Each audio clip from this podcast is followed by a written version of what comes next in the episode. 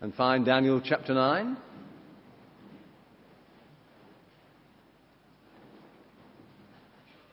Just before we go back on a kind of Doctor Who uh, venture for two and a half thousand years back to Daniel for the last time, let me just ask you to think wonder what it would be like if we had a Daniel in our nation today, right hand man of kings and rulers who dared to speak his word. word? I wonder.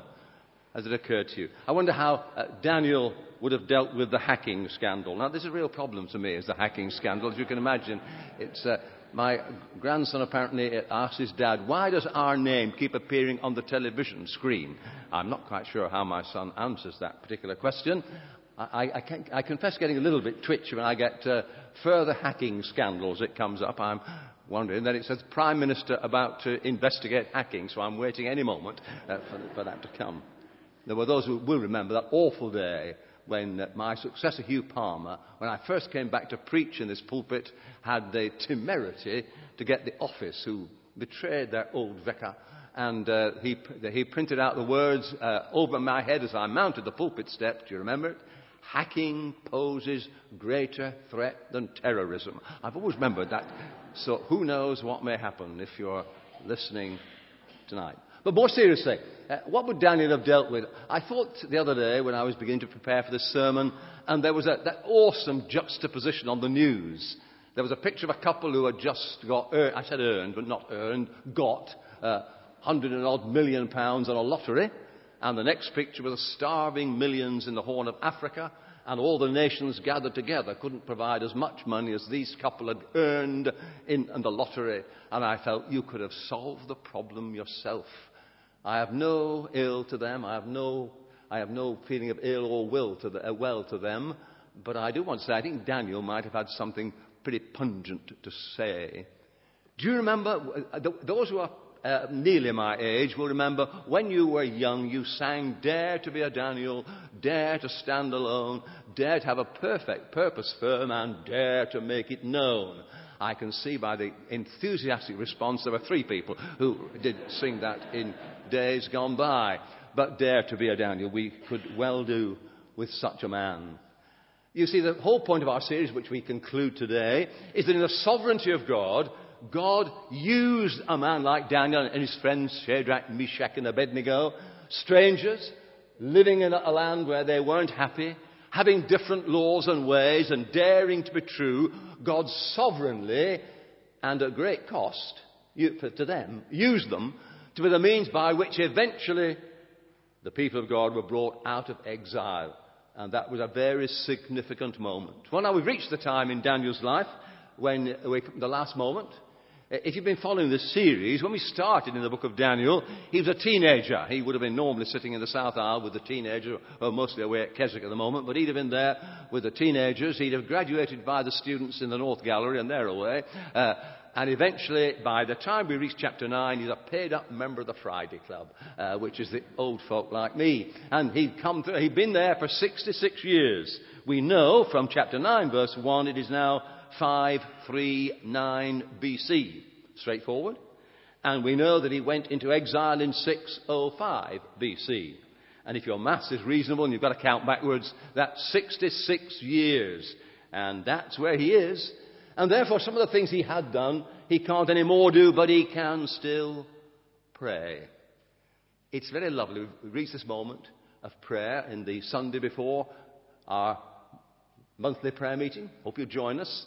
Uh, it's a good time to pray. Now, I know this book of Daniel is talking about individual prayer, but there's something very special about corporate prayer. I know people have problems.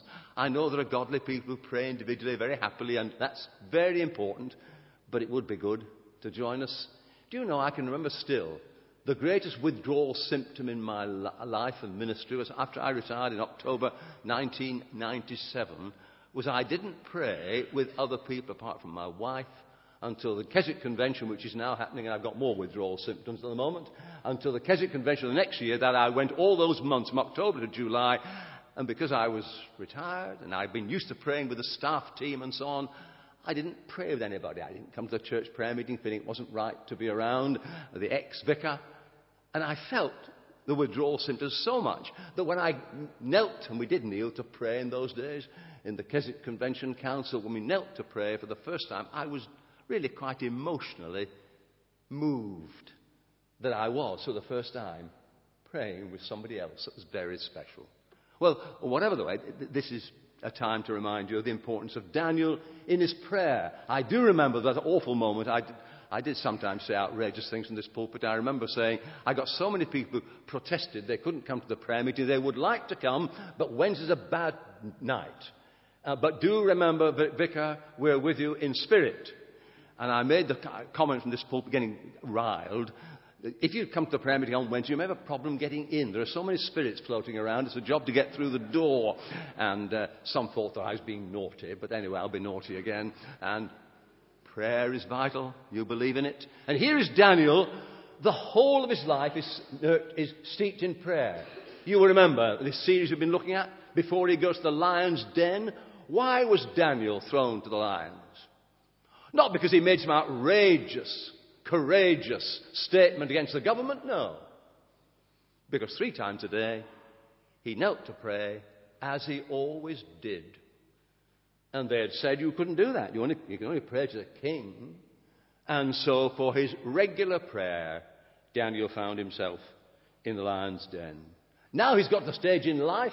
He's in his 80s. And when you get to 80, you begin to slow down, so they tell me. But he can still pray. He's able to pray. And we have this remarkable prayer which I just want to share with you. It's a very, it's a wonderful prayer as we share with Daniel. Do remember, at this moment in time, Daniel has worked out that very soon he'll be, or they will be, he will be, back in the promised land. He knew his maths well enough to know that 66 from 70 doesn't leave much. And the promise was after 70 years you'll be back. And here he is at that moment and he really wants to teach us to pray. And have you noted when that prayer was made, how often the word we came in it? He's praying on his own, but he's very much aware that he's part of the people of God and the problems of the people of God are his problems. And at that moment he prayed with deep sincerity. Now it's intriguing to me there are three people who live around the same time in history Ezra, Nehemiah, Daniel. And in the book of Ezra, and the book of Nehemiah, and the book of Daniel, chapter 9, in all those three books, is a long prayer. Ezra, Nehemiah, Daniel. And all of them, they pray, we. And all of them, there's a deep involvement in prayer. Here, Daniel, you notice, he, verse 3, he pleaded in, with fasting and in sackcloth and ashes. This wasn't easy. This was costly. And uh, when Ezra went to pray, if you read Ezra chapter 9, he was so emotionally involved that he pulled out his hair in a kind of penitence and whatever you do. He pulled his hair out. Nehemiah was a different character. He was a militant character, was Nehemiah. He didn't pull out his own hair. He went to the enemies of God's people and pulled their beards off, which I think is a rather more intriguing possibility. But either way, eh, these people were deeply moved and they prayed. And as they prayed, things began to happen. May I just share with you three simple thoughts from this great prayer? Oh, it's slightly different. We stop deliberately at verse 19 because in verse 20 you get Gabriel appearing, and we will just look at that later on. We will pray tonight, and unless something extraordinary happens, no angel will suddenly appear in the, in the congregation. Of course, there are lots of angels already here, but I mean the real proper Gabriel won't appear. But I do trust that when we get to the end of this prayer, we shall be expecting God to do something new. You know those great words of William Carey, a great missionary. And he went to India as a missionary when there were, there were hardly any Christians there at all. And he had this great motto. William Carey's great motto attempt great things for God, expect great things from God. And when one day I stood up in the church in Calcutta named after William Carey and I preached, the church was packed with young people and the text was round the back attempt great things for God, expect great things from God. And I thought, Carey, you've been justified. And so let's look at this prayer with expectancy. Notice, first of all, the context of the prayer. That's the first three verses. The context in national history, yes. He recognized from Jeremiah, Jeremiah chapter 25, that there would be 70 years exile. Babylon had been captured by the Medes, and God would use Cyrus and Darius. We are not quite sure about whether they're the same person. That's a great intriguing question of biblical history. But at a great moment, Babylon was occupied uh, by the Medes, and it began to be a time when there could be deliverance. And Daniel, this is the point of the book right through. Daniel didn't say, God is sovereign, so it will happen. He said, God is sovereign, and He wants me to be part of what's going to happen, so I'll pray. He thanked God for the promise of Jeremiah, but he went to pray with such sincerity, fasting, sackcloth, and ashes. And the whole point of the book of Daniel is that God is sovereign, but he uses people's courageous stand and people's great prayerfulness to fulfill his purpose. One of the great chapters of the New Testament is Revelation chapter 8. And one of the intriguing things about Revelation chapter 8, it says there was silence in heaven for half an hour. I do love that little touch, just half an hour. It's noisy in heaven. There was silence in heaven for half an hour. And then the prayers of God's people came up like incense, and it turned round into anything but silence. Earthquake, thunderstorms, dramatic events. Don't you think we live in dramatic days? Do you want God to give us a quiet life? It doesn't look like He's doing it. You try to work out what is happening in the Middle East, the Arab Spring, whatever. Oh, please, don't assume that because tyr- tyrannies are being overturned, it's all going to be wonderful. It could well be harder for Christians under new regimes than in the past. Please be very careful. Watch, listen, read, pray, but really do believe that in this kind of world in which we live, if only we saw what was happening and started to pray. Some years ago, there was a kind of movement around the phrase from 2 Chronicles, if my people. We sang songs, if my people. And if my people, to say, if my people repent and turn back to the living God, then God will do things. There's a real sense in which anything could happen in our world. How great to be involved in prayer. The theologians call it the dignity of causality. Pompous, isn't it? But you get what it means. That it means that you and I have the dignity of actually being part of the cause by which God stirs up the world. And our prayers can go up, whether together on Wednesday night, or in your own home when you get back, or here in church tonight. As we pray, it goes up like a simple petition and it comes down in acts of God. And if you think about the world, that's obvious. But I've put national history. You see, for Daniel, this was going to be the moment when his nation went back to where his nation ought to be. It was going to be a great moment. Jeremiah, from which the quote comes in chapter 25 that he read, please read your scriptures always with prayer, moves into Jeremiah 31 where it talks about God giving us a new covenant. Years ago, I preached here one New Year Sunday. Uh, Paul and the others were on, on the holiday, so they brought back the old boy for the first Sunday of the New Year. And I was preparing my sermon when we were uh, down in Essex with our daughter and son in law and family. And uh, I already prepared the message. And as I prayerfully looked over what I'd already prepared, I listened to the news. Always a, a dangerous thing for a preacher to do on the eve of a sermon. But I listened to the news, and it was the day of the tsunami that awful tsunami. And I remember looking over my, the passage I was going to preach on in Jeremiah 31. And do you know in Jeremiah 31 it says, the covenant keeping God is the one who makes the seas roar so that men's hearts fail. Extraordinary, the tsunami in Jeremiah 31. I didn't have to change my sermon. It was just the moment. And it was a reminder to say to you, as I say to you now, that if we really engage ourselves in the kind of praying that Daniel did, then quiet life's over. Our nation, like the nations of the world, desperately needs to turn back to God. It really does. We were, all of us, horrified at the massacre in Norway, and Jane prayed sensitively for it tonight. And we all know that kind of thing can happen on our doorstep. And we're reminded vividly that we live in a world that's lost its mooring. We live in a nation where the laws increasingly move against Christian standards. Please don't just wring your hands. Do something about it. Join the Christian Institute. Find it on your, uh, on your website. They act. And start praying with them and with us. Because you see, we are, unless we stand up and are counted with Daniel's courage and we pray like Daniel, our nation's in a dire mess.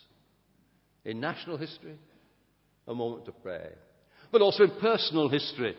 You see, God uh, had a place for Daniel. Please note how he began to pray. He began to pray by an awareness that he was involved. It soon became we. Now, isn't it easy? I've reached the age, the age when grumbling becomes the norm. We oldies who grumble, things aren't like they used to be. They never were. I hope you realize that, don't you? They never were like they used to be. And we oldies get grumbly instead of praying.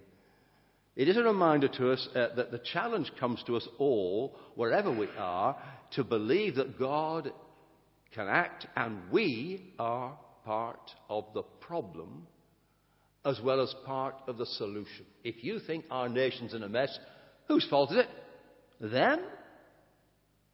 Or us? If you believe, as I believe firmly, that until the church is honestly revived and renewed in trusting God's word by His Spirit, if you believe that I do, then I am part of the church. We. And that's how he began to pray.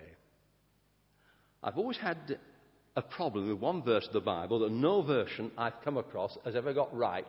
Isn't that nice to be arrogant to suggest that? In Luke chapter 18, verse 14, there's a, a, a, statement by Jesus, a story by Jesus about two people going to pray. Remember it? The Pharisee and the publican. Remember the story? And the Pharisee, thank God he wasn't like other people and certainly not like this awful publican. And what did the publican pray? The tax collector prayed. He wouldn't lift up his eyes to heaven, but he prayed saying, God be merciful to me, the sinner. There's no doubt what the, what the text says. The Greek says it clearly, the sinner. Every version I've come across says a sinner. If you find a the sinner version, I'll buy one, because that's what it ought to be. It isn't God be merciful to me, a sinner. I am in the sight of God the only sinner that counts. When he prayed, all that mattered was it was me and you, and I've let you down. So dare you pray like Daniel? Daniel wanted to be involved. Don't you realize how cushy it could have been for Daniel? He'd done very well in exile.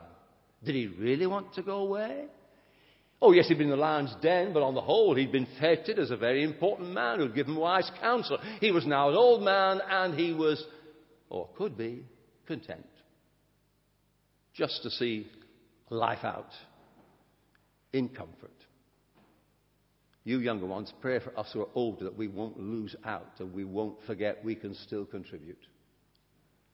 In personal history, in national history, there's the prayer.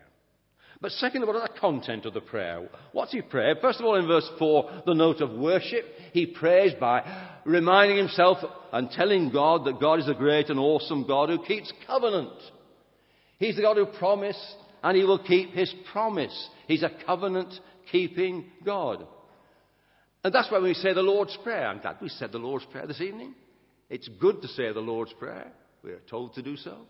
And it reminds us when we pray, we start by praying about the things of God. Tell me, when you get serious about praying, what is it that motivates it? Oh, a problem in your life or your friend's life? Health problem? Exams pending? Job uncertain? Well, of course, I'm going to pray. But how much do we pray about the name of God, the kingdom of God? Does it offend you that in our nation the name of God is blasphemed constantly? The laws of God are disregarded, the moral standards of God are turned upside down. Does that make you desperately want to pray? The Lord's Prayer starts by, Hallowed be your name, your kingdom come, your will be done, and then give us. The nature of the note of worship, because God is a covenant keeping God, He wants Him to be at the centre. Secondly, the need for confession. The longest section of the prayer is the prayer, the we prayer. Always He's involved. And what, is, what does He say is wrong? Verse 5 and 6.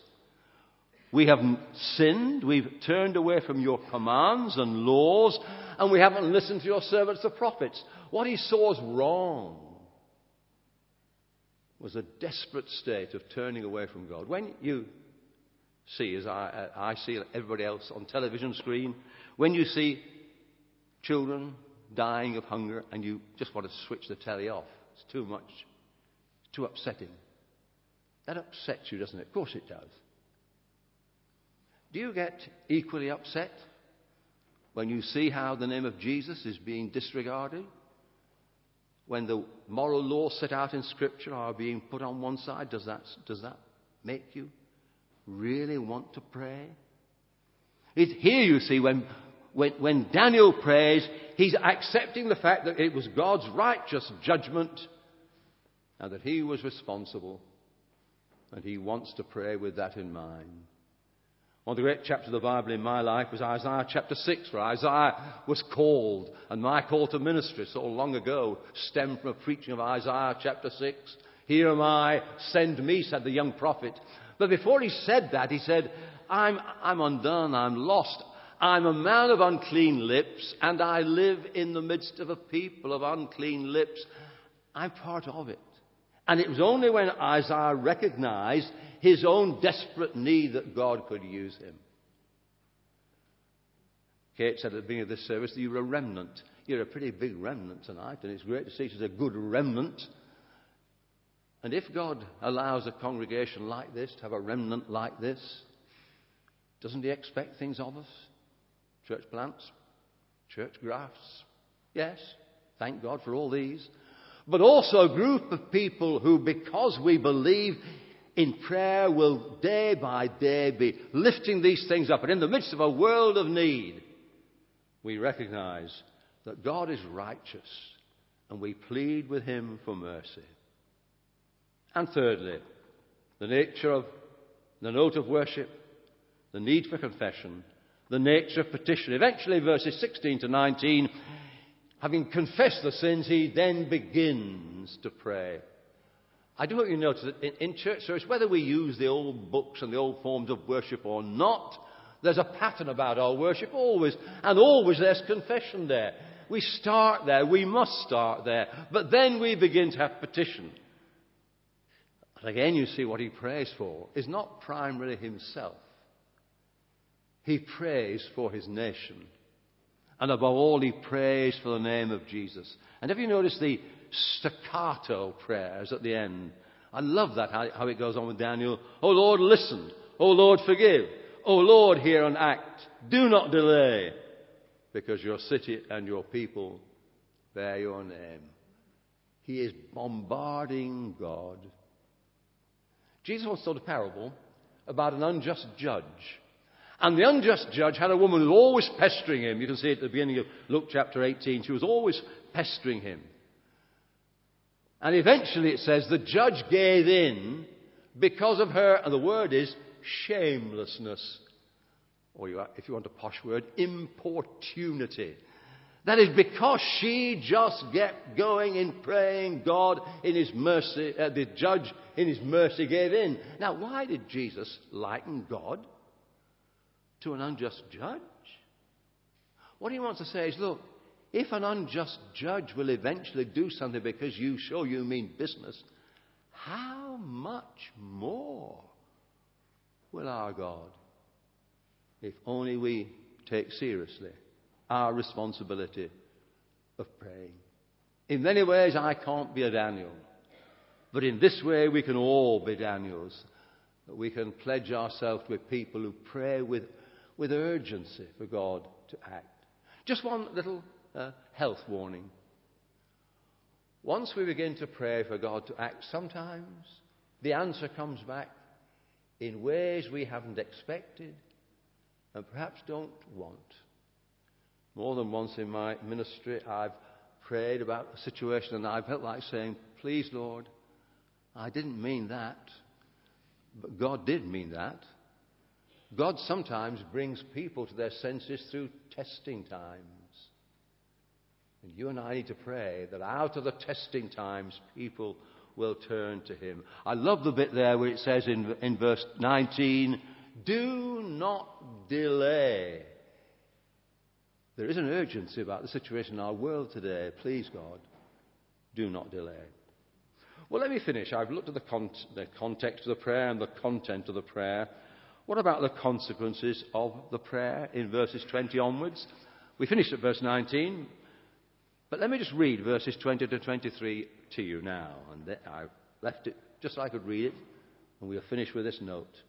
For I think it's a very significant note. While I was speaking and praying, confessing my sin and the sin of my people Israel, and making my request to the Lord my God for his holy hill, while I was still in prayer, Gabriel, the man I'd seen in the earlier vision, came to me in swift flight about the time of the evening sacrifice. He instructed me and said to me, Daniel, I've come now to give you insight and understanding. As soon as you began to pray, an answer was given, which I have come to tell you, for you're highly esteemed. Therefore, consider the message and understand the vision. And then becomes, begins a bit of Daniel that I, we're not going to do, and I don't fully understand all about 77s and a prophecy that's going to lead on to the Lord's coming and for us the Lord's return. But I, I'm happy to pause there deliberately. You see, the consequence of the prayer, there was an immediate consequence of prayer. And the immediate consequence was that the angel came.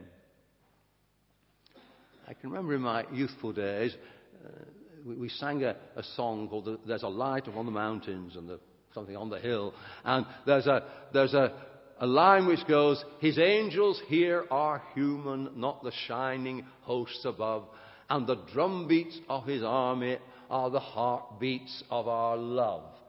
A bit corny, isn't it, really? But uh, uh, there's a great truth in it. The drumbeats of His army are the heartbeats of our love. That is, for many people, the angel that God wants to send into a situation of need is not Gabriel. He's busy. You me. Have you ever thought that you could be a, an angelic answer to somebody's prayer? People praying in desperate need for a situation in their life, longing for someone. And though I'm a retired minister, I still know enough about the pastoral life of any church to know there are people in desperate need for whom they need a Gabriel. But take it even further into our nation with all its need, the desperate need for Christian leadership. As I travel around the churches in my itinerant ministry still, the urgent need. We're sending out a church graft, and that's one answer. But all down the line is the need for people who can be angels, Gabriels, in the hour of need. And the immediate, that's the immediate. What about the ultimate answer? For you see, if we were to go on in the end of the book of Daniel, it will remind us that God is working out his purpose, and there will be 70 times 7. There are periods coming, and it will all climax in the coming of the Anointed One, our Lord Himself. But before He comes, there will be the abomination of desolation, and He will come when all these things have happened. There will be tribulation, but He comes. And for the Christian, Jesus said, in the world you will have tribulation. Be of good cheer, I've overcome the world. And however you interpret the rest of the book of Daniel, which no doubt another time we shall do, it has this beautiful note. Last week we were reminded in Daniel 7 of the promise of the Son of Man coming in the clouds of heaven with power and great glory. Do you remember? Who quoted those words from Daniel 7? In the New Testament, of course, you do. Jesus quoted them When did Jesus quote those words about himself, the Son of Man, coming in power and great glory? At the most unusual moment, when he's standing on trial for his very life. And he said, Are you the Son of the living God? I am. No doubt in his mind, I am. The divine name, I am. And you will see the Son of Man sitting at the right hand of God and coming in power and great glory. Can you link that with Daniel? Don't you see? The, the promise is that at the moment when Jesus was going to his death, going to be a sacrifice for us, going into the abomination of desolation, when he was going to pay the price of our sins, he was absolutely confident of final victory. And we who sit at this point in time, a different point in time from Daniel, two and a half thousand years later, can look back in the fulfillment, but can look on to the ultimate fulfillment. This morning, Mark and I were sort of uh, slightly later up, and we heard the news in bed. And having heard the news in bed, we then had great joy of listening to the Keswick Convention in bed. This was, this was very special to me. As you know, the Keswick Convention's close to my heart, and uh, just to hear the service of the Keswick Convention lifted me up. But it was the contrast that reminded me. We'd had the news, the horrific news in the, in, in the, the massacre in Norway, taking life indiscriminately. At odd that the man his Facebook called himself Christian. Goodness only knows what that means. Anti Muslim, I suppose. But the awesomeness of that. And then the Keswick Convention. And at the beginning of a, a, message all about the word for the world, there was an interview with Helen Roseveare. Some of you remember, she spoke here uh, very movingly. Helen Roseveare, who's a, a lovely lady, she's my age, so she's not young anymore. Uh, Helen Roseveare told the story of how she always called it a privilege. A privilege in service, even to suffer. Suffer? She was raped by rebels in the Congo. She was held captive for weeks and weeks in the Congo. Privilege? But you see, she saw herself as part of God's ongoing plan to take salvation to the ends of the world. And I thought, what extraordinary contrast. Here's a madman who takes life. Here's a lovely lady, a qualified doctor, who willingly goes out to the Congo and is prepared to suffer the indignity and the awfulness of it as part of the price. And you see, that's where Daniel will have his end. For in Daniel, the prospect of the, the anointed one coming and the glory of it, oh yes, there's a price. Let's face it, Daniel paid a price to preach his message. I think we can expect there will be a lion's den in this country. There's no doubt at all that being a, a Christian who stands by Christian moral principles and is unashamed, who dares to be a Daniel, the future is full of foreboding, and yet it's through that that victory will come. And I find as I finish this prayer of uh, Daniel tremendously moving. I found it tremendously challenging. Uh, my ministry is getting less inevitably because I'm getting older, but I can always be involved in prayer. And I hope all of us recognize that that's one thing we can do. In a few minutes, you will sing this, we will sing this, we will sing this. Bend us, O Lord, when we are hard and cold. In your refiner's fire, come purify the gold. Though suffering comes and evil crouches near, still our living God is reigning. He is reigning here. Sing it with meaning. And God bless you.